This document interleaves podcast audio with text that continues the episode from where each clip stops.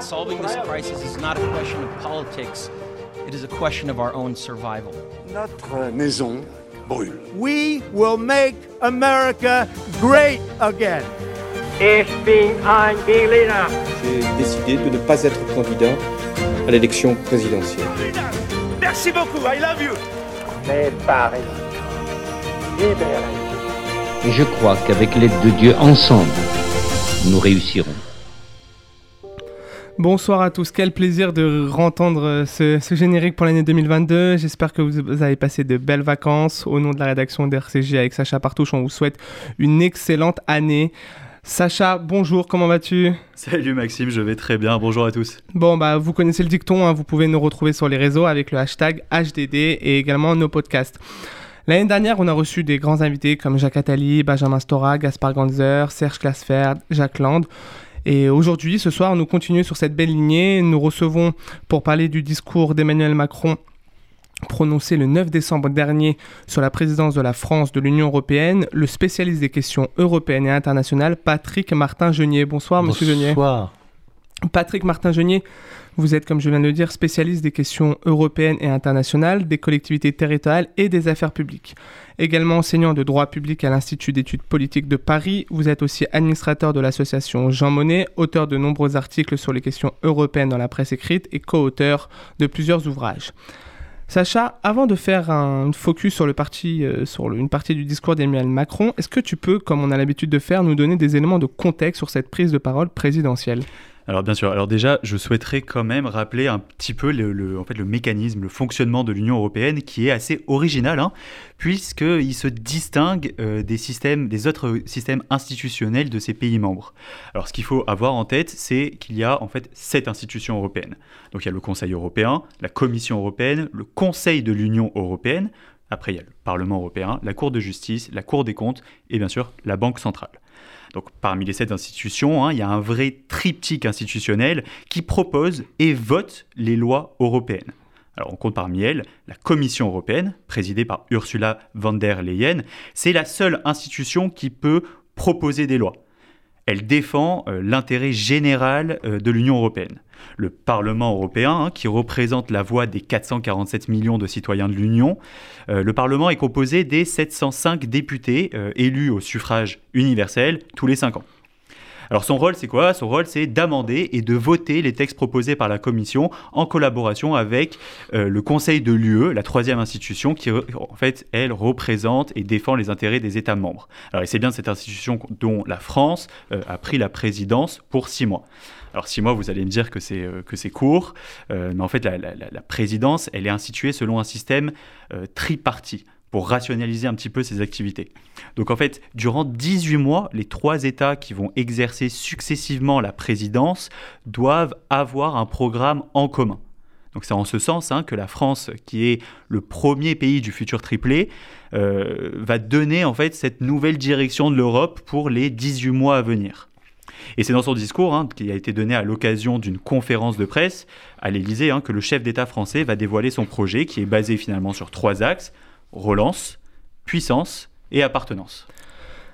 Très clair, merci beaucoup Sacha. On profite de cette émission. Euh, on a appris récemment, donc la semaine dernière, la, mort du, président euh, David Sassoli. Euh, donc, monsieur, monsieur Génier, est-ce que vous, vous le connaissiez peut-être pas personnellement, mais est-ce que, voilà, est-ce que vous pouvez nous parler un petit peu de son rôle et les différentes ambitions qu'il avait eues lors de son mandat? Oui, je crois que c'était un, grand président euh, social-démocrate italien. Et vous savez que les Italiens sont euh, euh, très européens de cœur, voire fédéralistes. J'ai connu beaucoup d'Italiens qui ont participé à la construction européenne. Ils ont été au cœur de la construction européenne. L'Italie est un pays fondateur de la communauté européenne à l'époque. Et c'était quelqu'un qui portait très haut, avec une forte conviction, les valeurs européennes, dont vous savez qu'elles sont remises en cause par un certain nombre d'États. Et donc c'est quelqu'un qui a souhaité pousser un certain certain nombre de textes, notamment à l'occasion de cette crise pandémique, qui a permis effectivement d'adopter des textes pour aller plus en profondeur dans l'Europe de la santé, on va dire la protection des, des Européens et également sur le plan social. Donc il avait l'aspect, cette Europe sociale dont a parlé Emmanuel Macron dans son intervention du 9 décembre dernier, cette Europe sociale chevillée au corps parce qu'il avait ça dans sa dimension. C'était quelqu'un qui était un grand communicant, euh, qui euh, avait été présentateur de la télévision italienne. Donc il était très connu des Italiens et euh, naturellement les Italiens sont très tristes, mais également les Européens qui, qui perdent une grande personnalité qui était foncièrement européenne. Et donc proche, proche d'Emmanuel Macron foncièrement. Donc on va revenir un petit peu sur le focus national. donc comme on a vu précédemment, donc Emmanuel Macron a pris la parole le 9 décembre dernier dans les salles de fête de l'Élysée pour une sorte de discours slash conférence de presse. Vous étiez présent lors, de ce discours. Qu'avez-vous pensé du format et de la prise de parole du président tant sur le fond que sur la forme?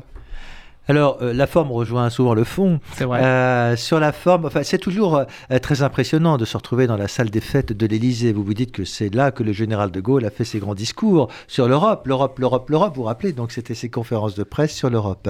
Et là, effectivement, dans une salle conférence des, des, fêtes qui a été réaménagée, il y avait environ une centaine de journalistes et effectivement avec le logo de la présidence française de l'Union européenne, on va dire du Conseil de l'Union européenne plus précisément. Et donc c'était une intervention très longue du chef de l'État euh, qui a permis, effectivement, comme vous venez de le résumer, de dire quelles étaient ses principales priorités euh, dans cette présidence qui va venir, même si, euh, qui est bien, qui est là, même si effectivement elle ne va durer que six mois. Donc sur la forme, j'ai trouvé un président qui était toujours très dynamique, très convaincant, car il a l'Europe chevillée au corps, il est véritablement européen de mm. cœur et non pas de raison. Il l'a toujours été avant, il l'est toujours aujourd'hui. Il a un grand projet européen. Sur le fond, naturellement, il a de grandes ambitions. Et comme vous l'avez dit, ce n'est peut-être pas en six mois qu'on va réformer euh, l'Europe, qu'on va tout refaire. Néanmoins, vous l'avez souligné, il y a ce qu'on appelle le trio européen, c'est-à-dire trois pays qui vont se succéder. La France commence et euh, il a un certain nombre d'ambitions, notamment l'Europe de la souveraineté, la relance. Il a aussi des ambitions très importantes en matière budgétaire, la sécurité, la défense européenne, le numérique également. Hein. Et enfin, ce qu'il a appelé l'Europe humaniste. Et ça, c'est quelque chose qui n'a pas été suffisamment souligné parce que cette Europe humaine, humaniste, est très importante au moment où on remet en cause les valeurs européennes et il a voulu les défendre. Donc on peut dire que la forme et le fond, ça va avec, mais en même temps, c'est certain euh, qu'il ne pourra peut-être pas tout faire en six mois. Alors c'est assez dur comme question, mais si vous deviez euh, mettre en avant une seule mesure, une seule déclaration euh, importante pour à la suite du discours d'Emmanuel Macron, ce serait laquelle? Alors moi, j'ai retenu une phrase particulièrement. Il a dit Je dirais que nous devons passer d'une Europe de coopération à l'intérieur de nos frontières à une Europe puissante dans le monde, pleinement souveraine, libre de ses choix et maître de son destin. Voilà, donc c'est une volonté euh, de, euh, d'Europe puissance. Euh, et ça, sur ce point, ça me paraît tout à fait important. Une mesure qui me paraît aussi importante, c'est, notamment si on doit en retenir une, c'est cette notion de salaire minimum décent. Non pas un SMIC, mais un salaire minimum décent, de façon à ce que tout les personnes qui travaillent en Europe soient mises sur le même pied d'égalité pour éviter euh, une, euh, une, différence, différenciation de compétitivité. Mais on sait que cette mesure, c'est impossible à tenir. C'est-à-dire que le SMIC euh, en France n'est pas le même qu'en Espagne, qu'au Portugal ou que dans d'autres pays. Est-ce que c'est pas un peu démago de faire cette proposition. On sait que ça ne va pas être possible. Oui, alors ce ne sera pas possible peut-être dans ces deux mois, mais dans ces six mois.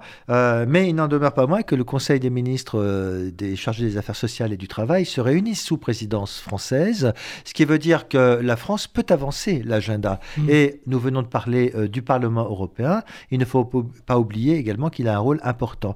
Et vous aurez remarqué que donc il y a une dizaine de jours, eh bien la présidente Ursula von der Leyen est venus à Paris et ils se sont mis d'accord sur un agenda commun et sur ce point, ils se sont dit nous devons faire avancer. Vous avez dit très justement que la Commission était là pour proposer des lois. Ce sont des directives en général. Et donc sur ce point, il semblerait qu'il y ait une convergence pour faire avancer un texte. Non pas sur un SMIC, qui ne sera pas possible, mais sur un minimum, un salaire minimum décent, de façon effectivement à ce que euh, les travailleurs, les jeunes travailleurs notamment, euh, eh bien, puissent être payés décemment. Et vous savez que le président de la République a souhaité faire avancer pendant ces années également la directive sur les travailleurs détachés, de façon à ce qu'il n'y ait pas de différenciation d'un État à l'autre. Il a été également interrogé sur les tensions avec le Royaume-Uni. Le président Emmanuel Macron a tenu à réaffirmer l'amitié entre les deux pays, mais a critiqué avec véhémence le gouvernement de Boris Johnson. Je le cite Nous avons aujourd'hui des relations qui sont difficiles car le gouvernement actuel ne fait pas ce qu'il dit. C'est quand même puissant. Comment interprétez-vous cette prise de position d'Emmanuel Macron? Bah, je crois que le président de la République a tout à fait raison d'être très ferme euh, vis-à-vis du Royaume-Uni. On a un Premier ministre, Boris Johnson, qui n'a jamais respecté sa parole. Et quelqu'un qui dit tout à fait euh, innocemment qu'il est prêt à ne pas respecter les traités qu'il a signés. Mm. Donc, en d'autres termes, il ne veut pas respecter le traité post-Brexit, euh, ce traité qui a réglé les relations commerciales post-Brexit depuis le début de 2021 d'ailleurs, entre l'Union européenne et donc le Royaume-Uni. et nous, il a signé également in extremis, c'était en décembre 2020, un protocole sur l'Irlande du Nord. Il s'aperçoit aujourd'hui que c'est impraticable et il ne veut plus de contrôle aux frontières. Donc il dit tout à fait euh, benoîtement, non, je ne respecterai pas ce protocole sur l'Irlande du Nord. Vous avez vu que M. Brexit du gouvernement britannique a démissionné, c'était Lord Frost, et c'est Liz Truss, la ministre des Affaires étrangères, qui lui a succédé, qui est en train de dire également eh bien, qu'elle va suspendre unilatéralement le traité sur l'Irlande du Nord. Donc on a un Premier ministre, c'est une première quand même euh, dans l'histoire du Royaume-Uni contemporain, qui dit qu'il ne va pas respecter un traité qu'il a signé. Comment voulez-vous faire confiance à une personnalité politique, un Premier ministre, qui dit tout simplement qu'il ne respectera pas les accords et les traités qu'il a signés Donc pour vous, oui, c'est une prise de position euh, tout à fait logique et, euh, nécessaire pour positionner, repositionner l'importance et la puissance de la France au sein de l'Union européenne. Oui, non seulement euh, la France, euh, regardez le conflit aussi avec les pêcheurs. Euh, voilà quelqu'un qui ne voulait les plus. Les migrants aussi. oui, et donc les migrants à Calais. je lisais encore il y a quelques jours dans la presse que la ministre de l'Intérieur, Priti Patel, britannique, allait utiliser des jet skis pour refouler les embarcations de migrants dans la oui, Manche. on est sur de, l'amateurisme complet. Là, mais complètement, une irresponsabilité totale qui pourrait avoir des, des, conséquences criminelles très importantes. Donc on est face à un gouvernement gouvernement populiste, nationaliste, euh, qui de toute façon ne veut plus respecter sa parole et qui même se dit prêt à ne pas respecter d'autres textes internationaux auxquels ils appartiennent encore, notamment la Convention européenne des droits de l'homme. Questionné sur le clivage euh, entre pro-européens et eurosceptiques qui s'est creusé en France, le chef de l'État s'est dit, je le cite également, fier d'être européen quand il regarde la crise sanitaire parce que nous nous sommes battus, nous avons innové. Est-ce que vous pensez que cette fierté d'appartenance à l'Union européenne dont dispose le président de la République, elle est partagée par les Français. Est-ce que nous, Français, on est fiers d'être européens? Euh, je crois que globalement, oui, il y a une grande satisfaction d'être européen, en tout cas d'être membre de l'Union européenne. Quand on voit les conditions dans lesquelles les Britanniques se sont retirés de l'Union européenne, euh, le Brexit, c'est une véritable catastrophe sur le plan social, politique, économique. Ça fracture considérablement le Royaume-Uni. Regardez ce qui se passe euh, en Écosse, en Irlande du Nord et ailleurs. C'est une catastrophe pour ce pays. je crois que le sentiment d'adhésion des Françaises et des Français à l'Europe est très fort. Euh, parce que c'est également, on va dire, euh, quelque chose d'important, alors que finalement beaucoup de responsables politiques français n'ont jamais véritablement adhéré de cœur à l'Europe. Hein. Euh, Emmanuel Macron est quand même une exception. Et donc, effectivement, je crois que les, les, Français sont fiers, notamment les jeunes, d'appartenir à l'Union européenne, même s'ils sont conscients, comme pour la Ve République d'ailleurs, qu'il faut démocratiser les institutions. Interrogé sur la coïncidence entre le calendrier électoral en France et le semestre euh, de présidence de l'Union européenne, Emmanuel Macron a expliqué ne pas avoir pu l'éviter. On va l'écouter, mais je le cite, Nous n'avons pas choisi le calendrier, nous avons essayé de faire bouger les choses, mais ceux qui venaient avant ou après avaient eux-mêmes des périodes électorales. On va l'écouter un court passage de ce discours. Mon rôle dans ce moment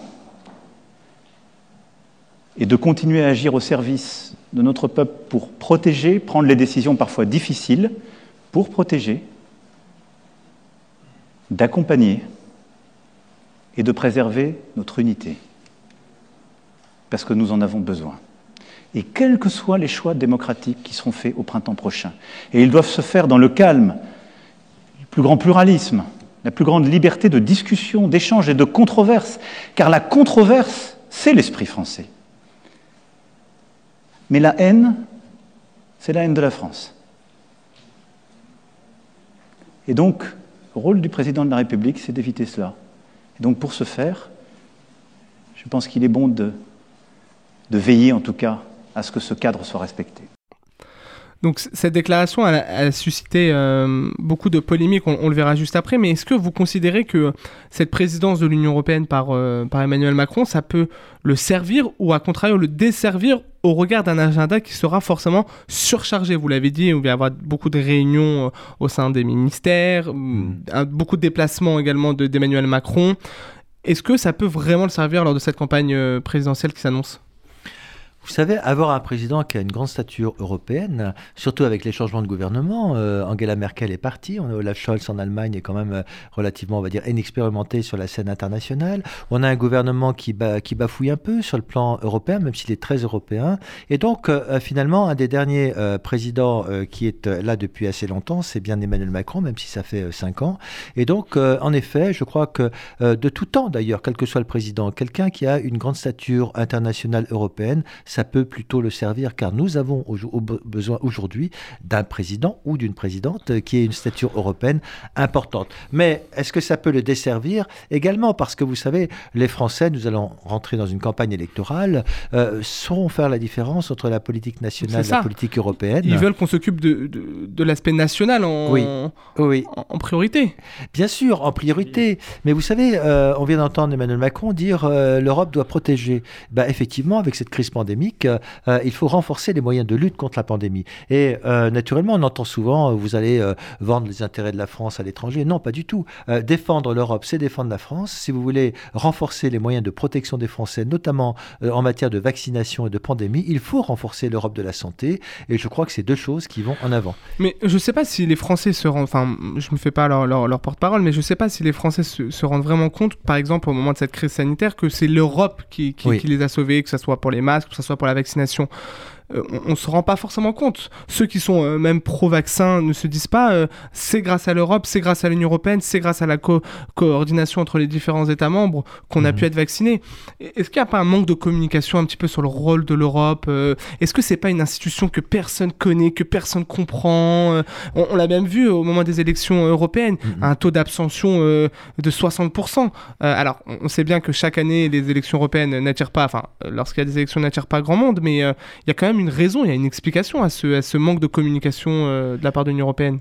Alors, est-ce que c'est un manque de communication? Pourtant, il communique, la Commission européenne. Il communique mal, on ne suit pas. Oui, c'est vrai, mais est-ce que vous avez personne vu déjà... Personne ne sait qui c'est Ursula von der Leyen, personne. mais c'est vrai, c'est pas méchant, mais personne ne sait qui c'est. Euh, oui, personne. Euh, personne, mais parce que vous connaissez tous les ministres du gouvernement français Oui.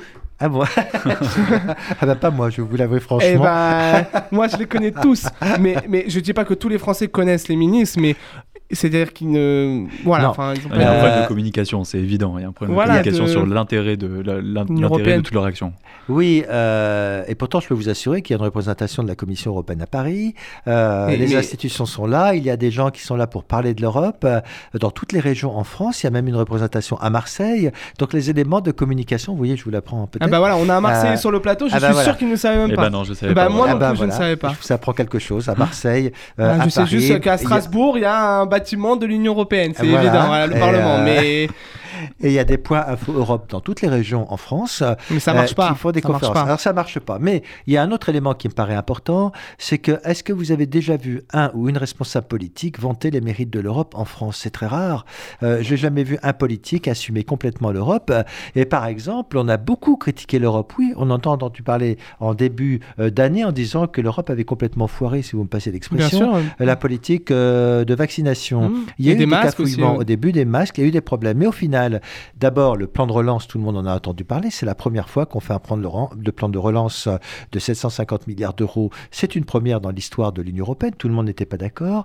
Et deuxièmement, grâce aux contrats dont on dit qu'ils ont été mal négociés, mais qui ont eu le mérite d'exister, il y a eu une véritable campagne de vaccination. Qui a osé, euh, hormis quelques pro-européens, dire que c'était grâce à l'Europe? Personne aujourd'hui. Donc c'est vrai, je vous rejoins en disant qu'il y a peut-être un vrai problème de communication, mais en même temps, euh, très peu de responsables politiques en France qui assument. Mais c'est le rôle du gouvernement de le faire. C'est le rôle de Clément Beaune, le secrétaire d'État oui, aux, mais aux Clément affaires Beaune, il n'y a pas européennes. de souci. Lui, il est complètement euh, là-dedans. Il, soutient l'Europe. Mais est-ce que ça suffit? Il devrait y avoir d'autres personnalités, d'autres responsables politiques pour parler de l'Europe. Et j'en vois très peu. Hormis Emmanuel Macron, euh, Monsieur Beaune, qui est le secrétaire d'État, qui fait très bien son Bien travail sûr. par ailleurs. Ancien conseiller qui est devenu secrétaire d'État. Voilà. Mais justement, pour rebondir sur ce que vous dites, il y en a très peu. Mais on, l'a- on l'a vu également avec ce- cette présidence, pour essayer de, de rester sur ce discours, beaucoup de candidats, candidates aux élections européennes, Marine Le Pen, Éric Zemmour, Valérie Pécresse, euh, de droite, de gauche, Jean-Luc Mélenchon, euh, ont critiqué ce choix de la présidence de l'Union européenne. Donc pourquoi ils ne seraient pas justement fiers, heureux de Mhm. dire on a un président il y a un calendrier, c'est pas nous qui avons établi ce calendrier, même si on pouvait le, le- le décaler, euh, on, on profite de, justement de, ce- de cette présidence pour mettre des sujets importants sur l'agenda euh, politique. Pourquoi ils sont toujours dans cette opposition? Pourquoi ils ne sont pas justement pro-européens? Sans citer une personne, hein, plus l'opposition au sens général. Parce qu'on est dans un pays, euh, vous savez, on critique systématiquement. Le, le président de la République a parlé de haine. Oui, il y a beaucoup de haine aujourd'hui en France et c'est tout à fait regrettable. Euh, et on ne soutient pas l'Europe alors que euh, en Allemagne, on est très content quand c'est l'Allemagne qui exerce la présidence. En Italie aussi. Chez nous, bah, on n'est pas content. On n'est pas content. Pourquoi? Parce que c'est Emmanuel Macron qui préside le Conseil de l'Union européenne. Bon, donc du coup, euh, non. Imaginez un seul instant. Je ne sais pas ce qui va se passer euh, les 10 et le 24 avril, au moment de l'élection présidentielle, euh, qu'un autre candidat soit élu. Eh bien, cet autre candidat va également prendre le flambeau Mmh. jusqu'au 30 juin. Donc, il devra être fier aussi de porter les couleurs de la France au niveau de l'Union européenne. Donc, ça doit être au-delà de, des politiques. Vous parlez des extrêmes, c'est évident que ce sont des gens qui ne, qui ne veulent pas de l'Europe, euh, qui ont de- toujours dit du mal de l'Europe et qui ne défendent pas les valeurs de l'Union européenne. Mais qu'il s'agisse de la droite modérée ou de la gauche modérée, on devrait quand même soutenir euh, la France quand elle est présidente euh, de cette institution européenne parce que ça me paraît tout à fait important, non seulement certes pour Emmanuel Macron, mais également pour la France dans sa globalité. Imaginez un seul instant toutes les réunions ministérielles qui vont être faites. Moi, d'ailleurs, et j'ai demandé si d'ailleurs, parce que bientôt je vais me rendre en Corse pour parler de l'espace méditerranéen et de l'Europe, donc j'ai demandé si une réunion ministérielle allait avoir lieu sur les rives de la Méditerranée. Ça me paraît, il y a des enjeux considérables. Mmh. Et donc, ça paraît important de dire que beaucoup de villes euh, vont être associées à la présidence française de l'Union européenne. Et est-ce que, justement, pour conclure, est-ce que vous considérez que l'Europe va avoir un rôle à jouer dans la campagne à venir? On- on- Très rapidement, parce qu'on n'a plus, trop, on n'a plus beaucoup de temps, euh, dans les thèmes principaux, euh, pouvoir d'achat, santé, écologie, immigration, sécurité, Ouais. l'Europe, euh, il ne se met pas dans le top 10. Non, l'Europe en tant que telle, mais il est évident que euh, les thèmes qui vont être portés pendant cette campagne électorale, je parle par exemple de la protection des frontières. Oui, euh, ça a un rôle avec l'Europe. ça- Tout simplement. Et c'est le premier point Après, c'est pas d'intervention. c'est pas les pays qui seront euh, qui sont les plus critiqués par les par les candidats d'extrême droite. C'est pas euh, l'Union européenne. C'est-à-dire que Mm. les personnes qui, qui viennent en France, le, le problème pour ces personnes d'extrême droite ne sont pas des issus des pays européens. Ce sont des pays qui ne sont pas Oui, dans l'Union bien européenne. sûr. Si on ferme les frontières de l'Europe, on ferme les frontières de la France. Voilà, c'est la problématique migratoire qui va être au cœur de l'élection présidentielle. Et sur ce point d'ailleurs, le président de la République a dit qu'il fallait mieux protéger les frontières Ouais. de l'immigration illégale. C'est ce qu'on dit depuis 40 ans, mais il y a toujours les mêmes critiques. Voilà. Euh, merci beaucoup pour l'ensemble de ces, de ces informations. Sacha, je me retourne vers toi. Quelles sont les conclusions du discours et euh, est-ce qu'on a un résumé euh, des messages passés? Alors écoute, ce qu'il faut retenir, hein, c'est que parmi les objectifs fixés, on va noter évidemment donc la directive sur le salaire minimum européen dont on a parlé, la, régula- et la régulation en fait des géants du numérique, euh, et euh, on a parlé aussi du mécanisme d'ajustement carbone aux frontières. Alors Emmanuel Macron veut également lutter contre ce qu'on appelle le révisionnisme hein, pour construire une Europe plus euh, humaine. Il plaide aussi pour la mise en place d'un service civique européen de 6 mois pour les moins de 25 ans. Euh, la France donc restera à la présidence de l'Union européenne jusqu'en juin pour donner la main ensuite à la Tchéquie puis à la Suède. Euh, cette présidence sera évidemment suivie de près euh, par les autres pays européens puisque, comme on l'a dit, hasard du calendrier, euh, elle coïncide avec les élections présidentielles. Merci beaucoup, merci beaucoup Sacha pour ces, pour ces dernières informations. Merci à vous euh, Patrick Martin Genier. Je mets en avant euh, le livre Vers une sixième république ou comment refonder la démocratie française aux éditions Studirama que vous pouvez acheter dans toutes les bonnes librairies de France pour vous informer des différentes questions européennes. Merci beaucoup à tous nos auditeurs de nous avoir suivis pour cette nouvelle émission de Histoire d'un discours. On se met en mode focus présidentiel, donc euh, on aura beaucoup de discours et d'intérêt à échanger avec vous. Rendez-vous désormais sur nos réseaux sociaux, sur Twitter et Instagram, avec le Histoire d'un discours pour retrouver l'intégralité de ce discours et des nouvelles vidéos explicatives. On compte sur vous pour diffuser le plus possible avec le hashtag HDD. Merci à vous les auditeurs de nous suivre et comme dirait Valérie Giscard d'Estaing, au revoir.